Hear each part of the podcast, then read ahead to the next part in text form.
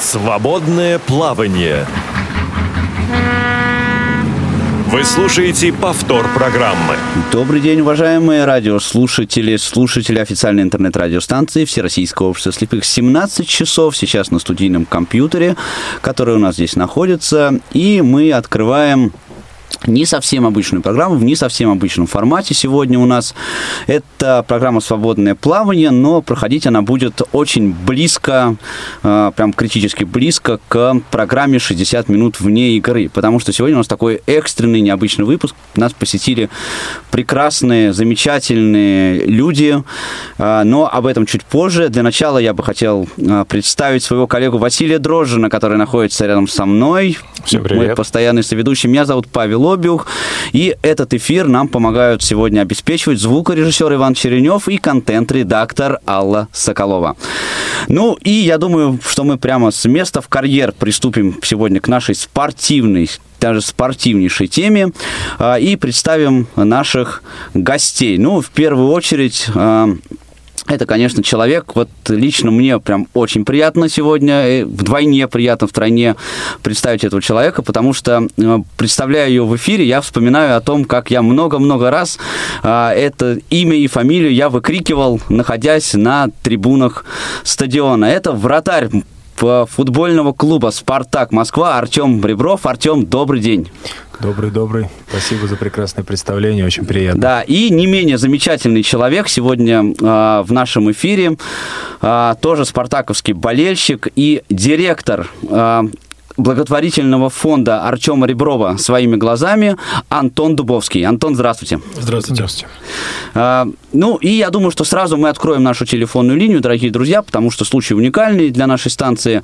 А, это телефон 8 800 700 ровно 16 45 и skype radio.voz. Вы можете позвонить, задать вопросы Артему а, или Антону. А, телефон и skype бесплатные для жителей Российской Федерации, для жителей не Российской Федерации Skype еще более бесплатный, так что пользуйтесь такой возможностью. Ну, а мы приступим к, к нашему разговору. И, Артем, давайте мы начнем с вас. А, и хотелось бы нам, конечно, поподробнее вообще узнать о вас как о человеке, Давайте э, немножечко расскажите о вашей биографии, как, э, э, как вы так прекрасно живете и как вы так пришли к футболу. О моей биографии рассказывать не то чтобы долго, но просто, наверное, я обычный парень со двора, скажем так, со Строгинского, не так далеко это здесь находится. Московский обычный спальный район. Когда мои родители туда приехали, там особо ничего и не было, говорят, даже не то, что там открытия арены не было. Даже моста не было. К Щукинской ездили все через Тушинскую. Это было очень непросто для людей. Жил в обычной семье, занимался различными видами спорта. Жил на улице, как говорится, имеется в виду. Активным ребенком до вечера гоняли мяч и различные игры играли. Ну, постепенно так получилось, что футбол стал не просто игрой, а наверное, профессия, любимой профессия, которой я до сих пор занимаюсь и надеюсь. Как ну, в каком больше. возрасте стали активно заниматься футболом? Активно заниматься поздно я стал. В принципе, 12 лет, я считаю, для профессионального футбола сейчас, кажется, это поздно. Ну, тогда как-то получилось, что не было такого количества профессиональных школ детских, как сейчас. И просто играл во дворе в свое удовольствие. Но в 12 лет пошел уже специализированно в детскую школу и начал более серьезно заниматься тренировками. Это было желание родителей или вот э, юный Артем сказал, все, надо как-то заниматься уже профессионально?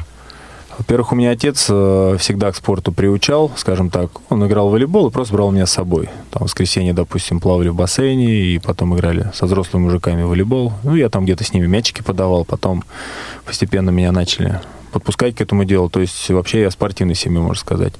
Рос, а футбольная секция, как обычно бывает, пошел близкий мой друг, и сказал, пойдем за компанию. То есть пошли за компанию вместе, через какое-то время друг ушел, а я остался заниматься. При этом отец даже, он сейчас рассказывает, и не знал, что я занимаюсь где-то. Он говорит, ну ходит куда-то вечером, сумку собрал, ходит. У мамы спрашивает, говорит, куда он вообще ходит? Она говорит, ну вот на футбольную школу. И в какой-то момент он пошел, посмотрел, действительно, я там играл за какую-то команду, и он понял, что я в футбольной школе. А вот, э, знаете, я читал, э, несколько лет назад я читал книгу Егора Читова, э, он там, рассказывая про свою историю, говорил о том, что детство мальчика, который занимается футболом, оно очень такое сложное, потому что есть очень много футбола, и еще надо учиться при этом.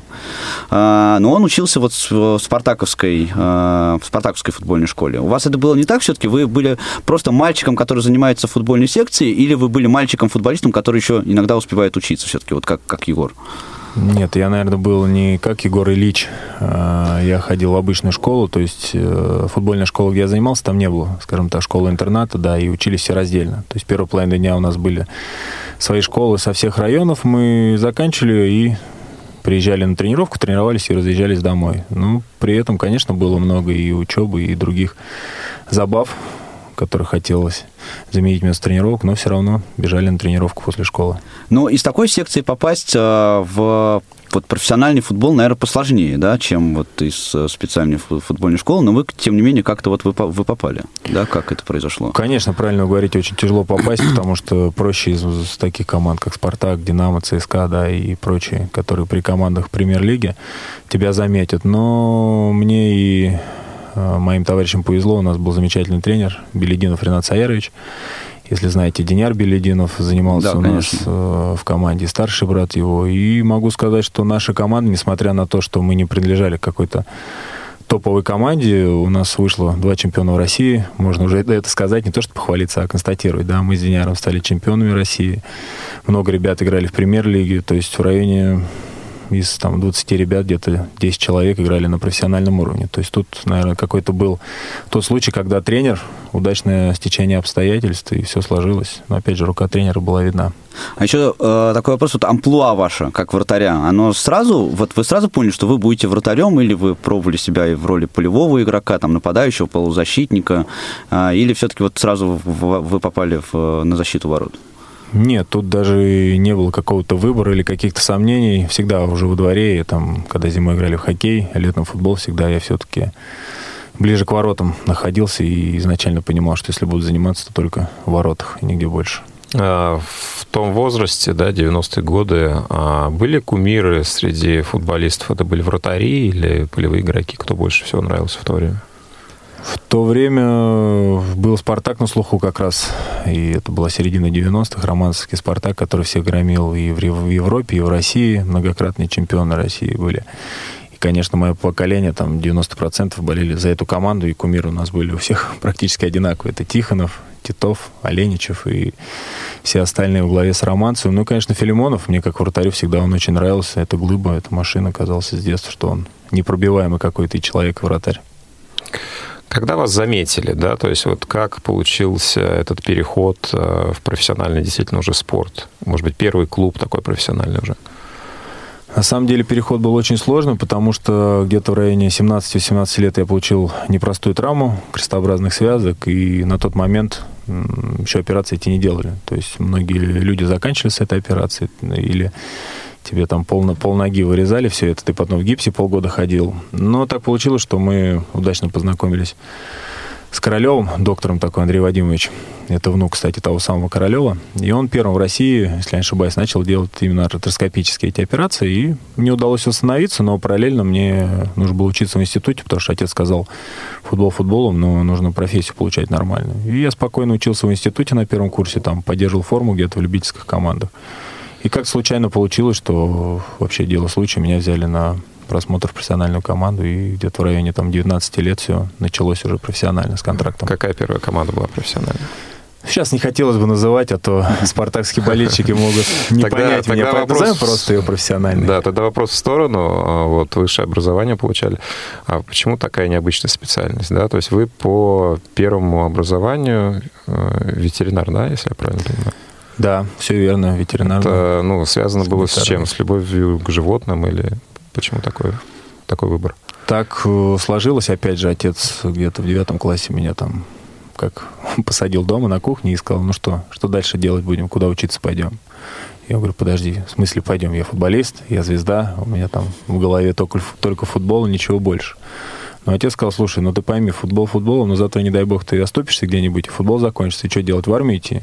Говорит, давай лучше подумаем, где учиться. Ну и долго думали, сидели, разговаривали, вспоминали, кто куда чего. Сам отец энергетик, но для меня это очень тяжело было. Ну, отец у меня, ой, отец-дед, э, Царством Небесным, он был как раз ветеринарным врачом и совместными мыслями и усилиями решили, что мне нужно пойти учиться туда на ветеринара. Давайте все-таки вернемся немножко к футболу. Да, а, вы поступили в вашу первую профессиональную команду.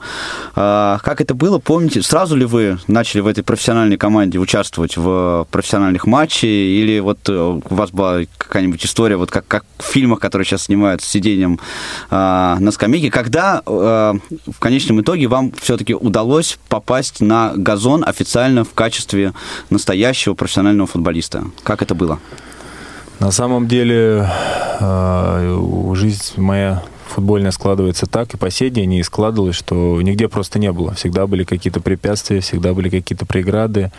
И попав в профессиональную команду, наверное, только через год, через полтора, в силу каких-то, опять, опять же, случайностей, мне предоставился шанс сыграть кубки.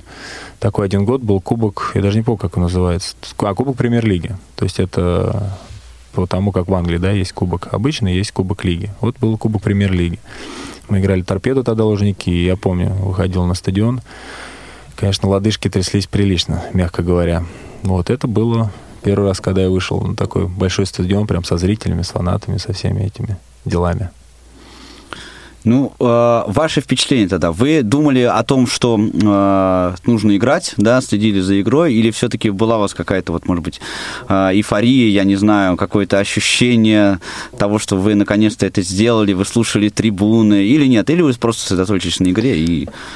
Если да, честно, делать. я ни о чем не думал. Мне было очень страшно, я был вообще в шоке. И даже не помню, как я толком отыграл. То есть это понятно, когда ты молодой парень и выходишь на стадион с болельщиками, где все кричат, э, поддерживают тебя или против тебя мужики бегают, и ты попадаешь просто в ступор. И в этот момент, наверное, для этого э, ты долгое время в юности, в детстве тренируешься, чтобы весь этот, несмотря на страх, да, все равно ты что-то делал. Я тогда делал все нормально, но я практически не помню, как, как я это делал, как это происходило, все на автомате в основном. Как вы отыграли ваш первый матч? Отыграл я, помню, что хорошо. Папа был очень доволен, он очень сильно переживал. Но мы сыграли не, в ничью, мне кажется. Ничего не пропустили? Нет, один гол я пропустил, но при этом что-то удалось отбить, и для дебюта все сложилось, я считаю, удачно. Расскажите, а, что было после этого? Вот вы отыграли ваш первый матч. Какое у вас было представление, да, что, ну, о том, что вы хотите делать? Вы э, целенаправленно э, хотели играть в каком-то определенном клубе, например, или это было для вас не важно, важно было играть в футбол? Естественно, я не думал, что я когда-то окажусь в «Спартаке», там, не говоря уже о том, что стану чемпионом России там, или капитаном, даже мысли такого не было. Тогда я просто понимал, что это действительно мое любимое дело, и мне уже тогда начинали платить какие-то деньги, Помню, что первую зарплату я принес родителям, они обалдели. Они говорят, ничего себе, ты сам заработал? Я говорю, ну вот, да, футболом. То есть для семьи это был, был большой праздник, э, потому что ну, были средние семьи, не сказать, чтобы обеспеченные, не сказать, не сказать, чтобы наоборот. Малый муж обычная э, московская семья. И, конечно, когда я начал еще за это получать какие-то деньги, семья была счастлива, и они меня и так до этого поддерживали, а тут еще больше были довольны этим всем. Поэтому я лишний раз убедил, что действительно я занимаюсь нужным делом и нашел дело всей своей жизни.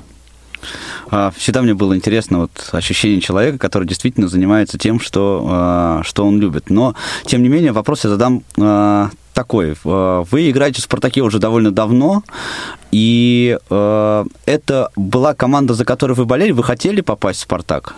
Или это течение обстоятельств, и любовь к клубу пришла уже потом?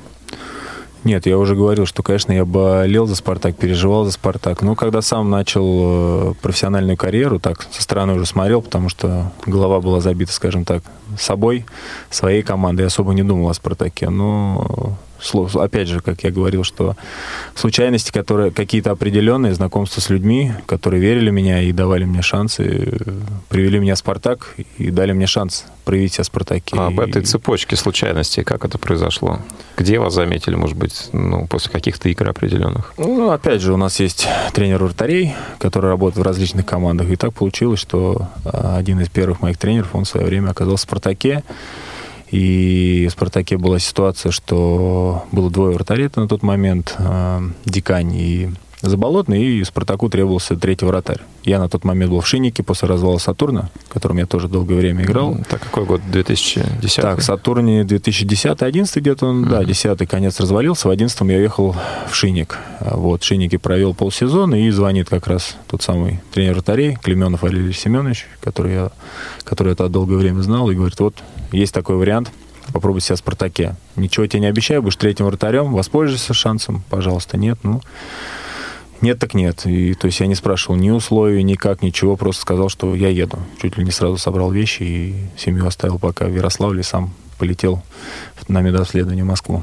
Когда был первый матч за основной состав «Спартака»?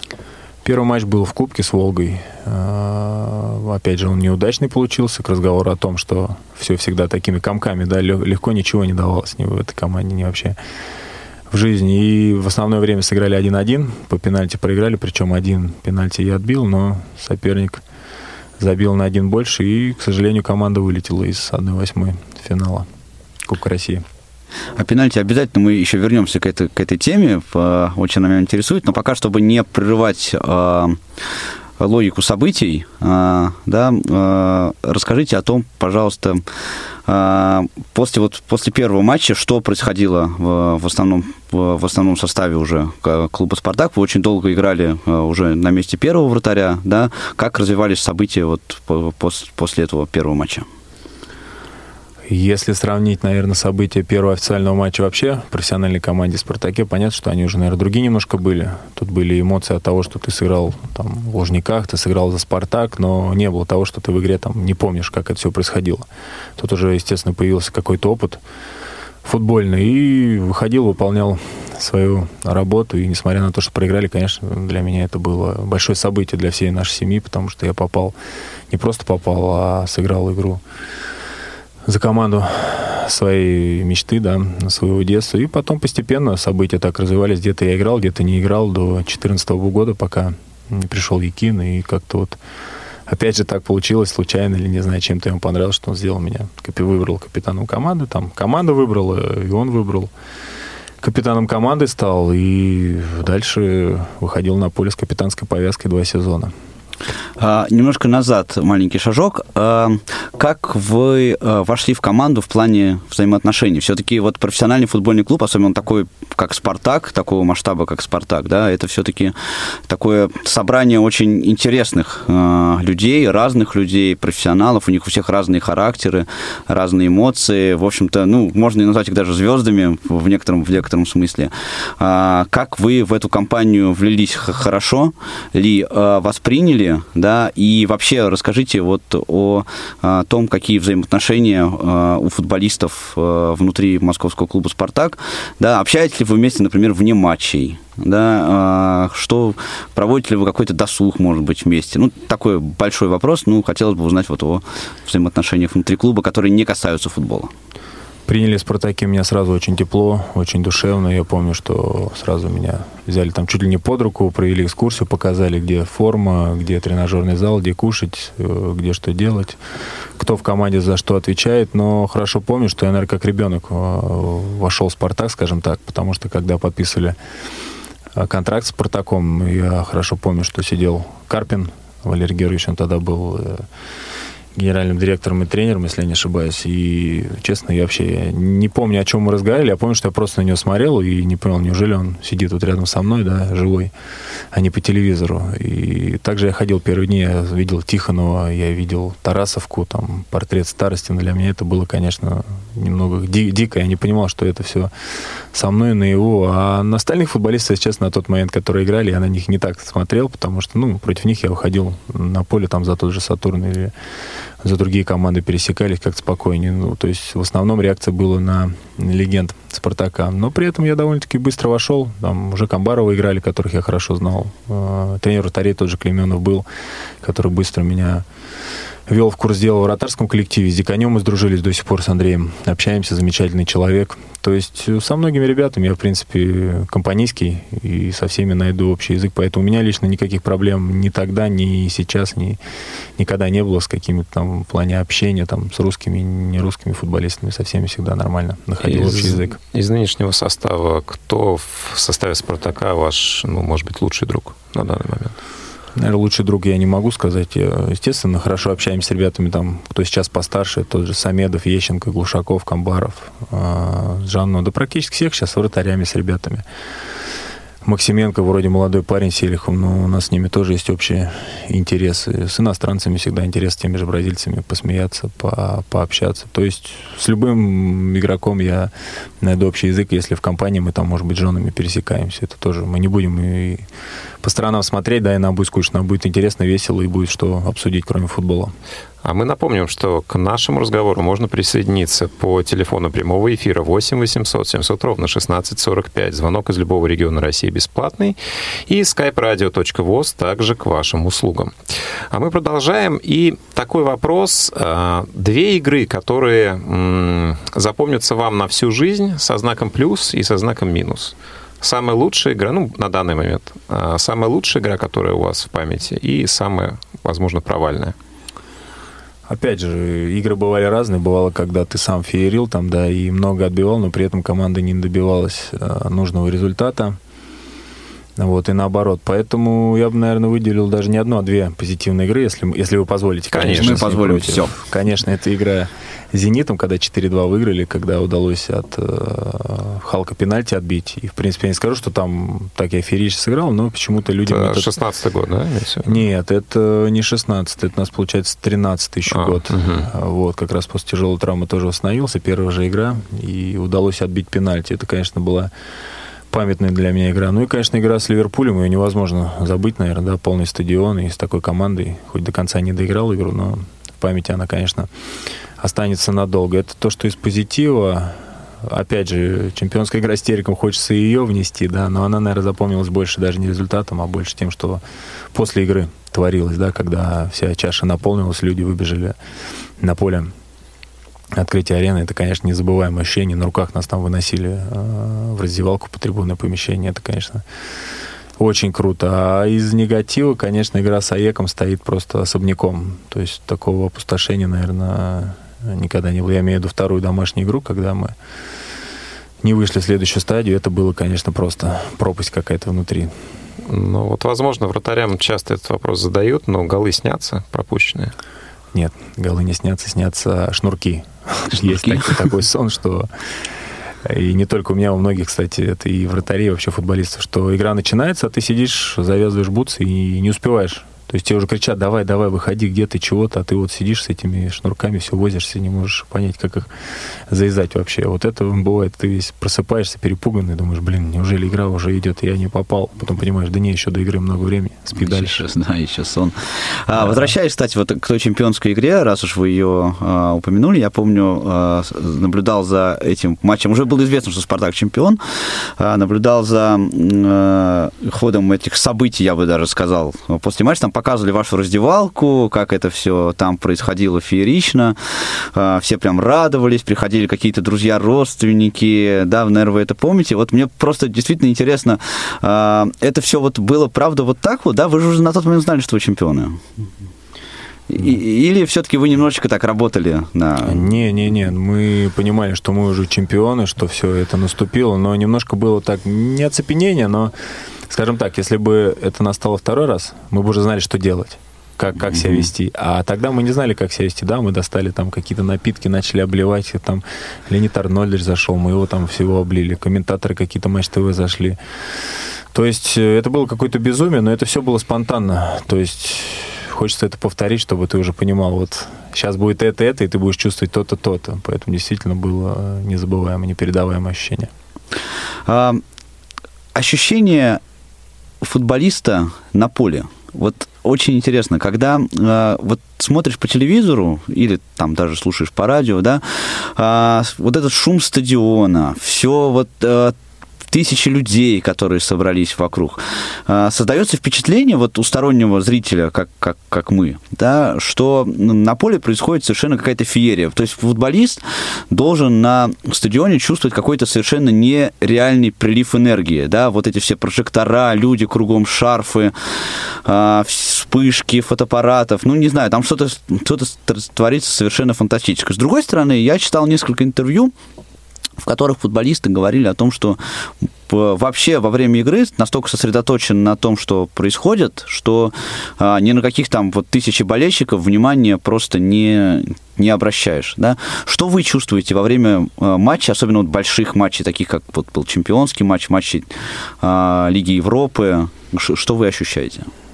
Я бы, наверное, еще разделил а, футболистов и вратарей. Понятно, что это вроде одна команда, да, одна специально, скажем так, но общаясь там а, с футболистами, именно полевыми игроками и с вратарями, особенно когда с молодыми, понимаю, что вратари острее реагируют на это все. Им тяжелее все это переносить, потому что у них э, большая ответственность. Если полевой игрок там может где-то ошибиться или отдать неточную передачу, но его подстрахует. Вратаря никто не подстрахует. Естественно, каждое его действие, оно под таким микроскопом находится. И, конечно, тебя это сковывает. Вот как я вам рассказывал, да, что моя первая игра была, я там не помню, на автомате все делал это молодых футболистов и полевых игроков такое тоже бывает, но не так часто, как у вратарей. То есть с молодыми вратарями, когда разговариваешь, все говорят, слушай, я вообще там первые две-три игры, я даже не помню, как я это сделал, а вот тут я что сделал, я даже не помню вот это все.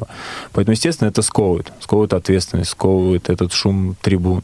Потом постепенно ты уже с опытом начинаешь из этого оцепенения, скажем так, выходить. Ты, естественно, слышишь поддержку своих трибун, тебя она заводит, тебе дает какие-то эмоции положительные, но ты уже немножко отвлекаешься, ты уже на цели, на мяч, э, концентрируешься больше на игре и не думаешь о каком-то там негативе, думаешь, как тебе сделать тот или тот момент, и чтобы твоя игра была лучше. А вот поддержка болельщиков в другую сторону работает. Ведь вратарь, э, обычно же фан, фанатские трибуны находятся обычно за воротами. И понятно, что если одну половину матча вы играете, слыша сзади э, свою поддержку, своих фанатов, то когда вы воротами меняетесь, особенно на матчах там, с крупными клубами типа «Зенита» или «ЦСКА», то за собой вы уже слышите совершенно другое. А в обратную сторону это не работает? Вам не мешает?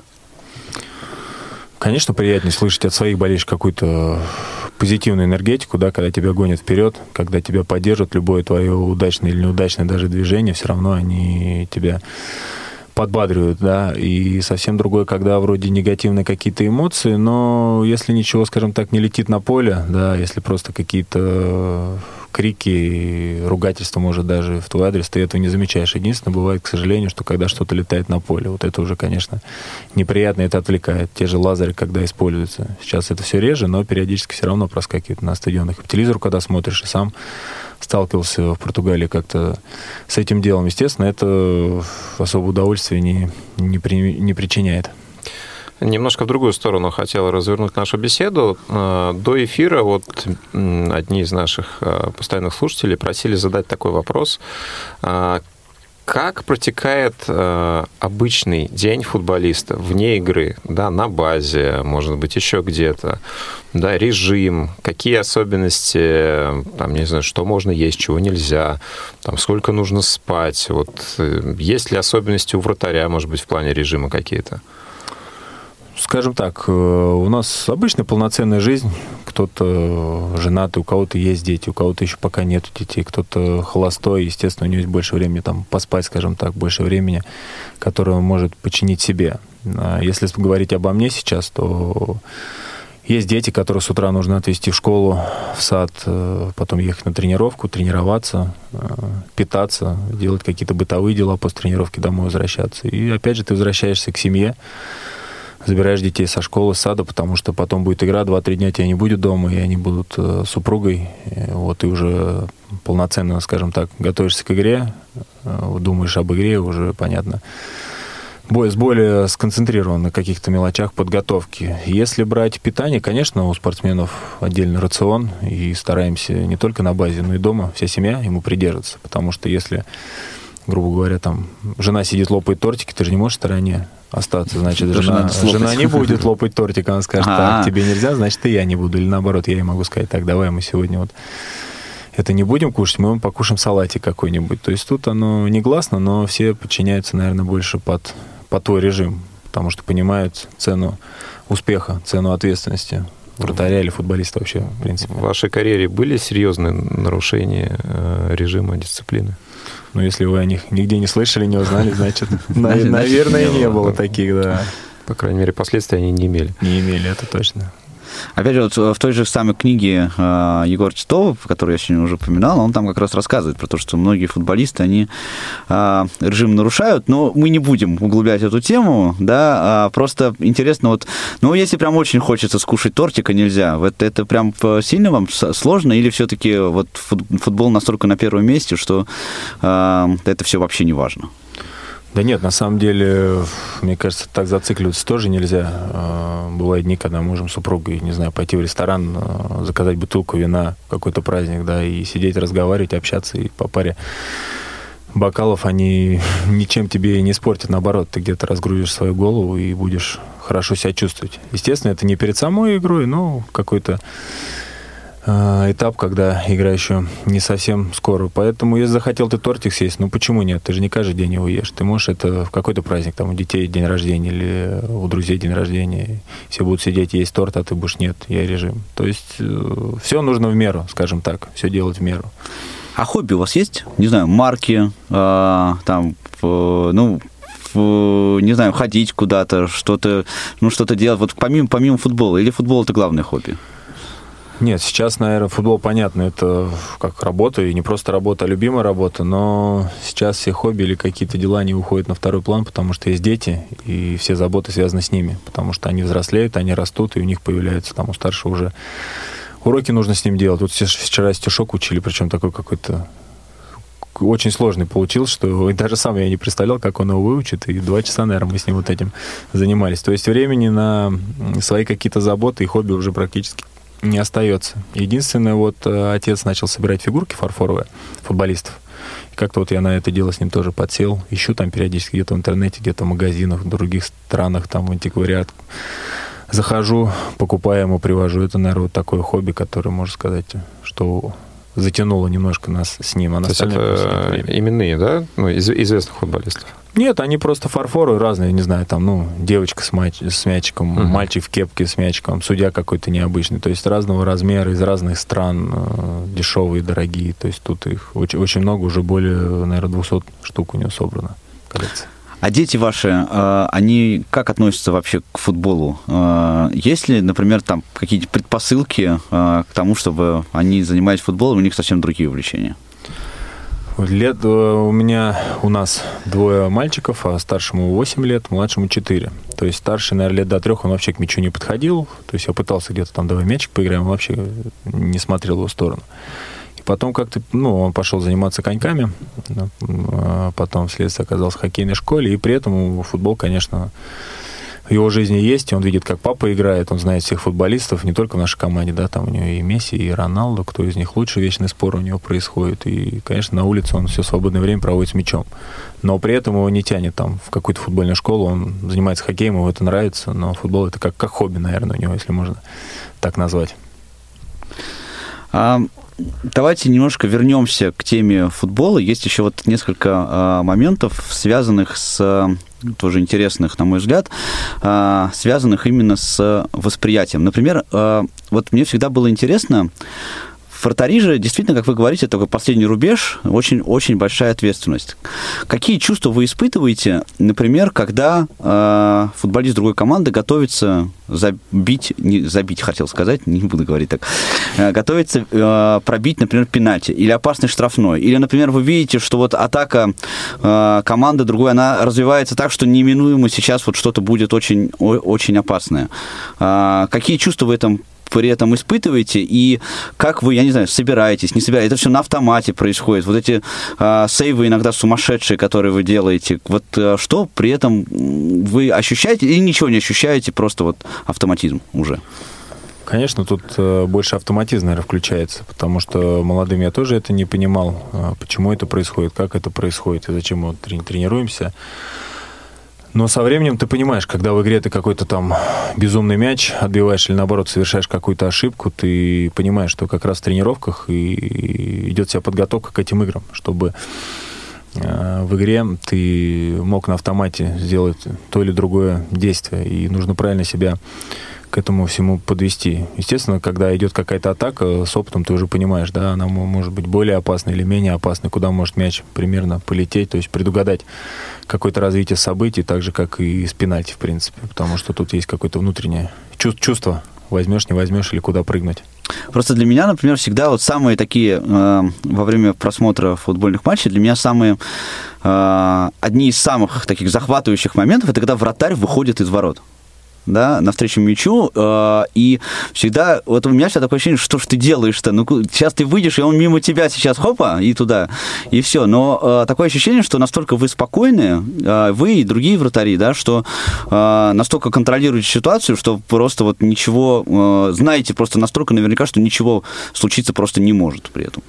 Ну, так это, наверное, как, э, не знаю, правильный пример привести. На заводе или где-то человек что-то делает, и, казалось бы, как он это делает, там что-то выходит, казалось бы, нам, не знающим, из-под контроля, а он спокойно это исправляет, и все идет дальше своим чередом. Также вратарь. То есть он должен быть спокоен, он должен быть хладнокровен и решать вот эти задачки, чтобы стороны казалось, ну, так и должно быть. Хотя при этом вратаря может внутри там все пылать, и, не знаю, искры, огонь, но при этом он должен быть внешне абсолютно спокойным и уверенным в себе.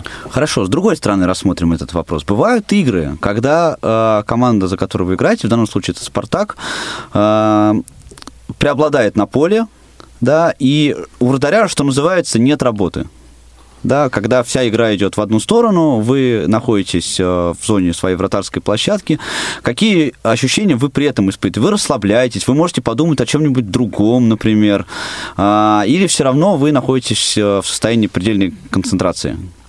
Так очень часто со стороны кажется, с кем смотришь футбол, и там одна команда атакует, а другой вратарь команды, которая атакует, кажется, отдыхает, и человек говорит, о, вообще он стоит там ничего не делать, наверное, хорошо ему сейчас. А я как вратарь, я понимаю, что наоборот, ему сейчас нужно не расслабляться, а быть сконцентрирован, потому что ты, когда у твоих ворот постоянные моменты создаются, ты в любой момент должен быть готов вступить в игру. А если этих моментов нету, 90 минут ты стоишь, стоишь, и где-то на последней минуте тебе может прийти какой-то неприятный момент, а ты не окажешься к нему не готов. И это очень сложно на самом деле. Друзья, мы продолжим после небольшой паузы. Сейчас вы услышите анонс одной из наших передач, и после этого обратите внимание на один из наших сюжетов. Не успели послушать программу в прямом эфире? Не переживайте. В субботу и воскресенье специально для вас мы повторяем все самое интересное за неделю. Не получилось послушать нас в выходные? Не страшно. Вашим услугам наш архив. Заходите на сайт www.radiovoz.ru. В разделе «Архив» вы можете скачать любую из программ и послушать ее в удобное для вас время. Радио ВОЗ. Мы работаем для вас. Вы слушаете повтор программы. Тут поля, знаешь, как они огорожены елками. Это туи. Ага. Когда я сюда пришел, эти туи уже были. То есть я сколько тут, 7 лет уже. Они были, знаешь, маленькие. Это сами футболисты их сажали. Раньше были, то есть у каждого туи была табличка. Ну, допустим, Макеев, там, Шуков на то время, там, Косяков, Карпин. Они все. Сейчас они уже побольше. То есть если я, когда я пришел, они были с меня метра два, сейчас уже, наверное, метра ну, три, три с лишним, наверное, многие из них. То есть они как по периметру идут вот это, видишь, на память посадили. Пойдем дальше. Экскурсовод Артем легко находит общий язык с Родионом. Совсем скоро Артем презентует свой благотворительный фонд своими глазами. И выбрали такое направление, помощь детям, у которых проблемы со зрением, э, не, неблагоприятных семей. То есть детей, у которых нет возможности делать какие-то операции. И эти операции, чтобы они действительно могли им помощь доставить, чтобы они могли видеть.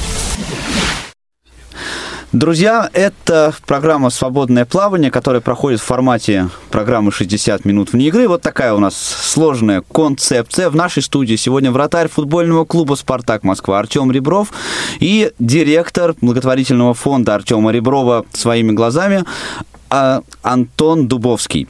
Мы продолжаем наш разговор. Я лишь напомню, что вы можете к нему присоединиться, позвонив по телефону 8 800 700 ровно 16 45 или скайпу радио sportpod.voz. Звонок бесплатный, забыл сказать, и по Да. скайпу, и по И по телефону. скайпу, да, конечно, Но друзья, пользуйтесь. У вас есть куча возможностей. Во-первых, звонок бесплатный. Во-вторых, с Артемом Ребровым можете пообщаться. Прям вот так вот зап. Высказать запросто. мнение, да, пользуйтесь слу- э, случаем, уважаемые радиослушатели. Сейчас мы слушали с вами отрывок из э, ролика, который вы можете найти на э, Ютубе. Это видео, посвященное незрячему, одному из незрячих болельщиков Спартака. Да, и как раз, я так понимаю, что на базе проходила эта экскурсия, и Артем ее проводил. Вот здесь э, были слова про презентацию фонда Артема Реброва. И как раз сейчас мы, наверное, с Антоном больше поговорим о том, что это за фонд, э, чем он занимается. Но перед этим, Антон, может быть, буквально кратко о себе э, для наших радиослушателей. Я даже не знаю, что о себе рассказать такого интересного. Я тоже парень со двора, как и Артем. Только единственное, что меня а, моя стезя изначально а, позвала в плавание, которым я занимался там достаточно много, почти 8 лет. Но после это бросил и пошел а, в институт, обучался там, являлся всегда активным болельщиком Спартака. Некоторое время работал в фан-клубе Спартака. А после этого у меня был, ну, есть и остается там небольшой коммерческий бизнес, э, связанный со Спартаком, с атрибутикой для болельщиков. Ну и в какой-то момент мы познакомились с Артемом и начали делать некоторые общие дела. Естественно, сначала это был не фонд, мы занимались некоторыми другими, скажем так, вещами, а потом Артем предложил, сказал, что есть, ну, есть средства, которые он хотел бы потратить а, очень умно, очень зряче и помогать этими средствами другим людям. И мы начали думать, как это сделать, как это реализовать. Почему было выбрано направление помощи именно детям с нарушением зрения? А, Изначально это даже не был фонд, это была акция. А, И мы не знали, сколько мы сможем собрать а, ну, путем проведения данной акции средств. А, Это там может быть, условно, там миллион рублей или 100 тысяч рублей. И не понимали, а, ну, куда нам дернуться, скажем так. Мы понимаем, что а, людям с нарушением опорно-двигательного, допустим, аппарата на операции нужны действительно сильные и серьезные средства, которых, которых у нас может не собраться, там, в том числе и с, помощью данной акции. А операции на зрение, они ну, относительно доступны. Именно поэтому мы решили, что сможем помочь именно слабовидящим детям.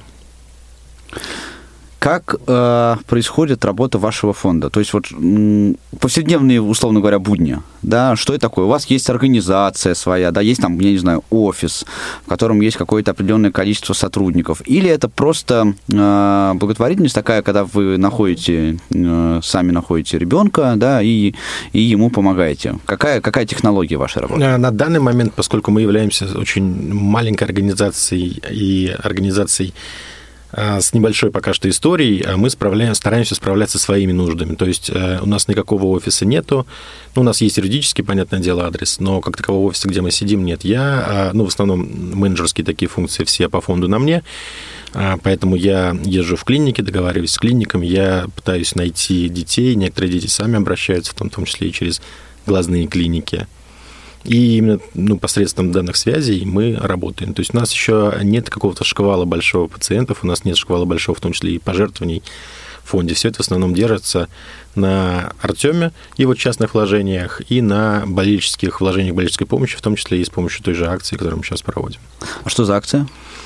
Акция «Своими глазами» вторая, назвали мы ее «Из поколения в поколение».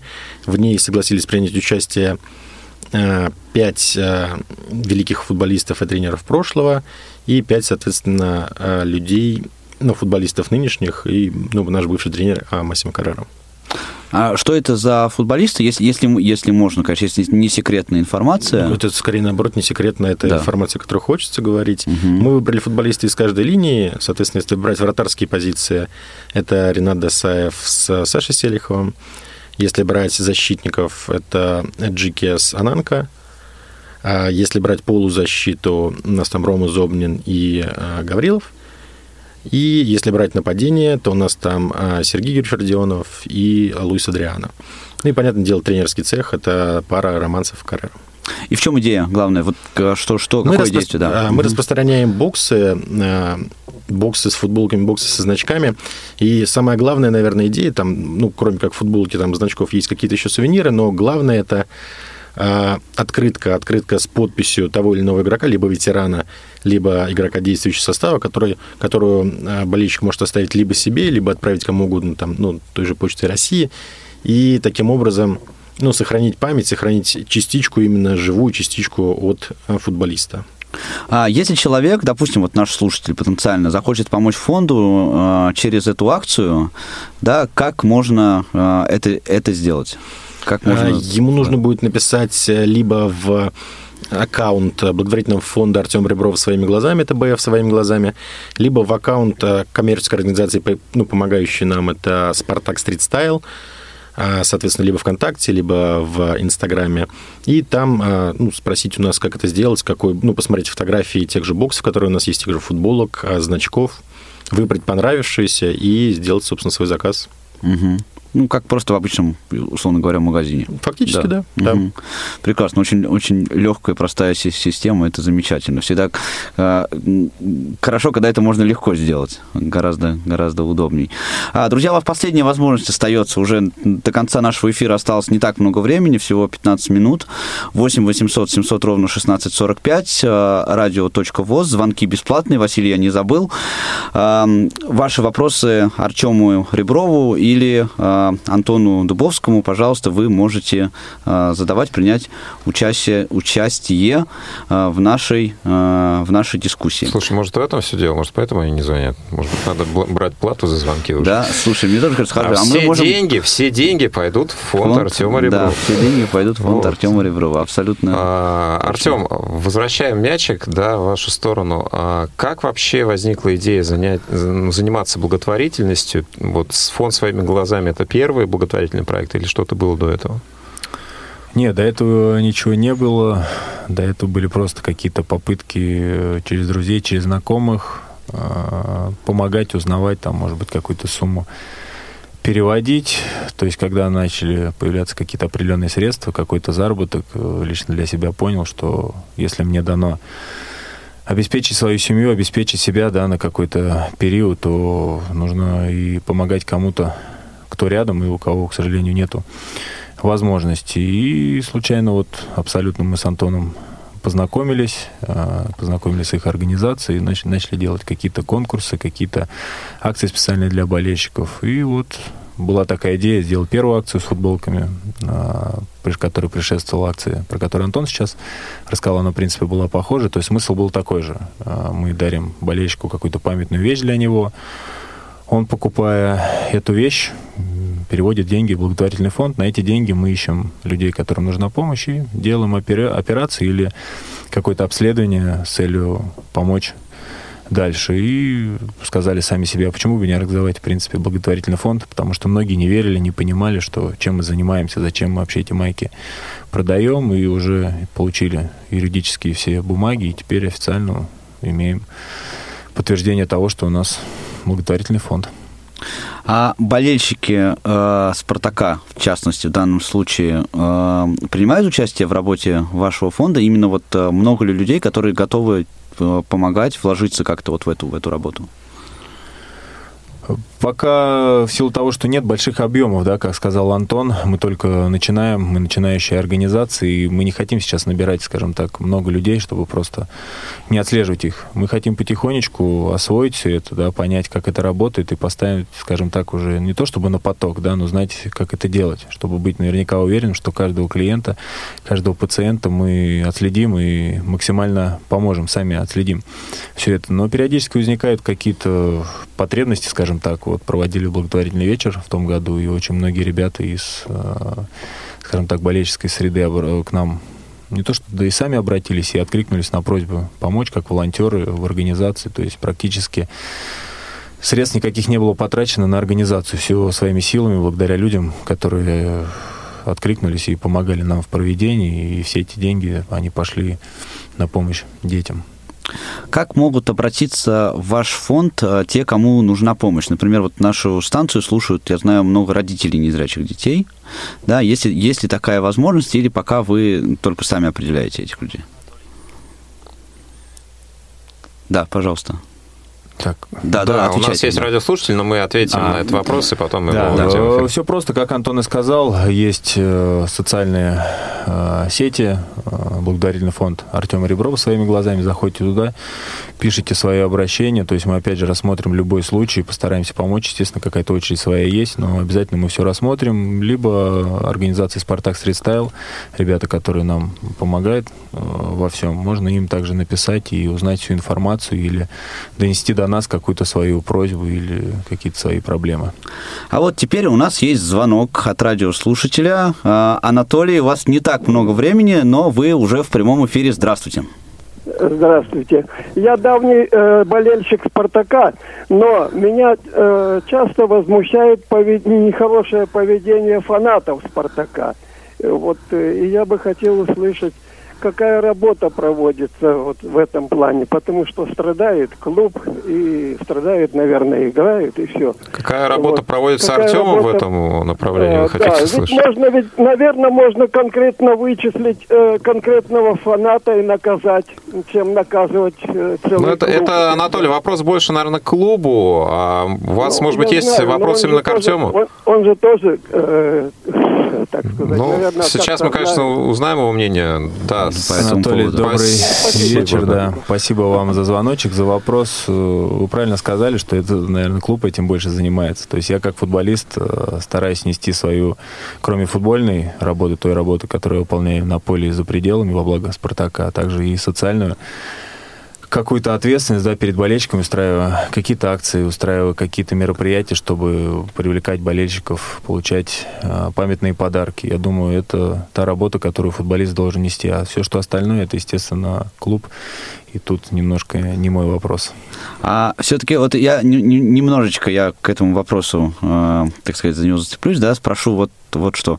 А, когда э, болельщики Спартака, коим я себя тоже отношу, делают э, какие-то вещи, ну, нехорошие, вот с этими со всеми петардами, дымами и все, все прочее. Это скорее приятно, что они таким образом поддерживают, или лучше бы они этого не делали. Это, кстати, вот э, ответ, э, э, я думаю, что адресую ко всем болельщикам «Спартака», которые слушают эту программу, для того, чтобы мы, друзья, поняли, вот делаем мы этим футболистам настоящую поддержку или нет.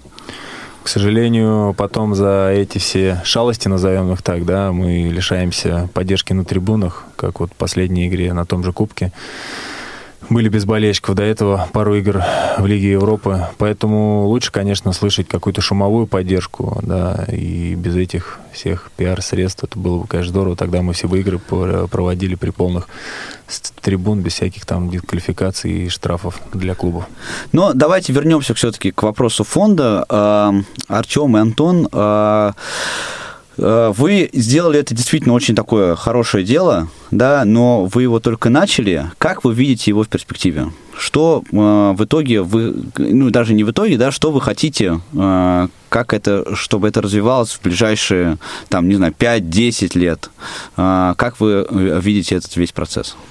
Ну, процесс, мне кажется, как и в любом другом а, благотворительном фонде, должен быть организован достаточно интересно и правильно. А мы, допустим, сейчас делаем, разрабатываем интересный сайт. У нас сейчас есть страничка, которую даже стыдно по большому счету показывать, bfsвоимглазами.ру, но скоро это будет многостраничный сайт, на котором люди смогут узнать а, и о том, кому мы уже помогли, и сами а, попросить помощи, заполнив там своеобразные небольшие анкетки, с, а, в том числе интересными вопросами. Мы хотим, а, мне кажется, я сейчас о двоих говорю нормально, а, мы хотим а, сделать это и в дальнейшем интересно для болельщика. То есть сейчас мы проводим такие вот акции своими глазами. Мы хотим, чтобы всегда было взаимодействие и социальная такая составляющая связи между болельщиком, а, который а, жертва, ну, приносителем нашим, скажем так, клубом, ну, в данном случае Артемом, и а, тем, кто получает эту помощь. То есть тот же Артем, у нас были операции двум девочкам, тот же Артем приезжал и к той, и к другой. Более того, с одной из девочек мы ее приводили на стадион, и, ну, с Юлей, и на данный момент фактически мы с ней выполнили а, ну, то, что заложено в названии фонда «Своими глазами». Она своими глазами сначала не могла чего-то видеть, а потом пришла на игру и своими глазами увидела футбол.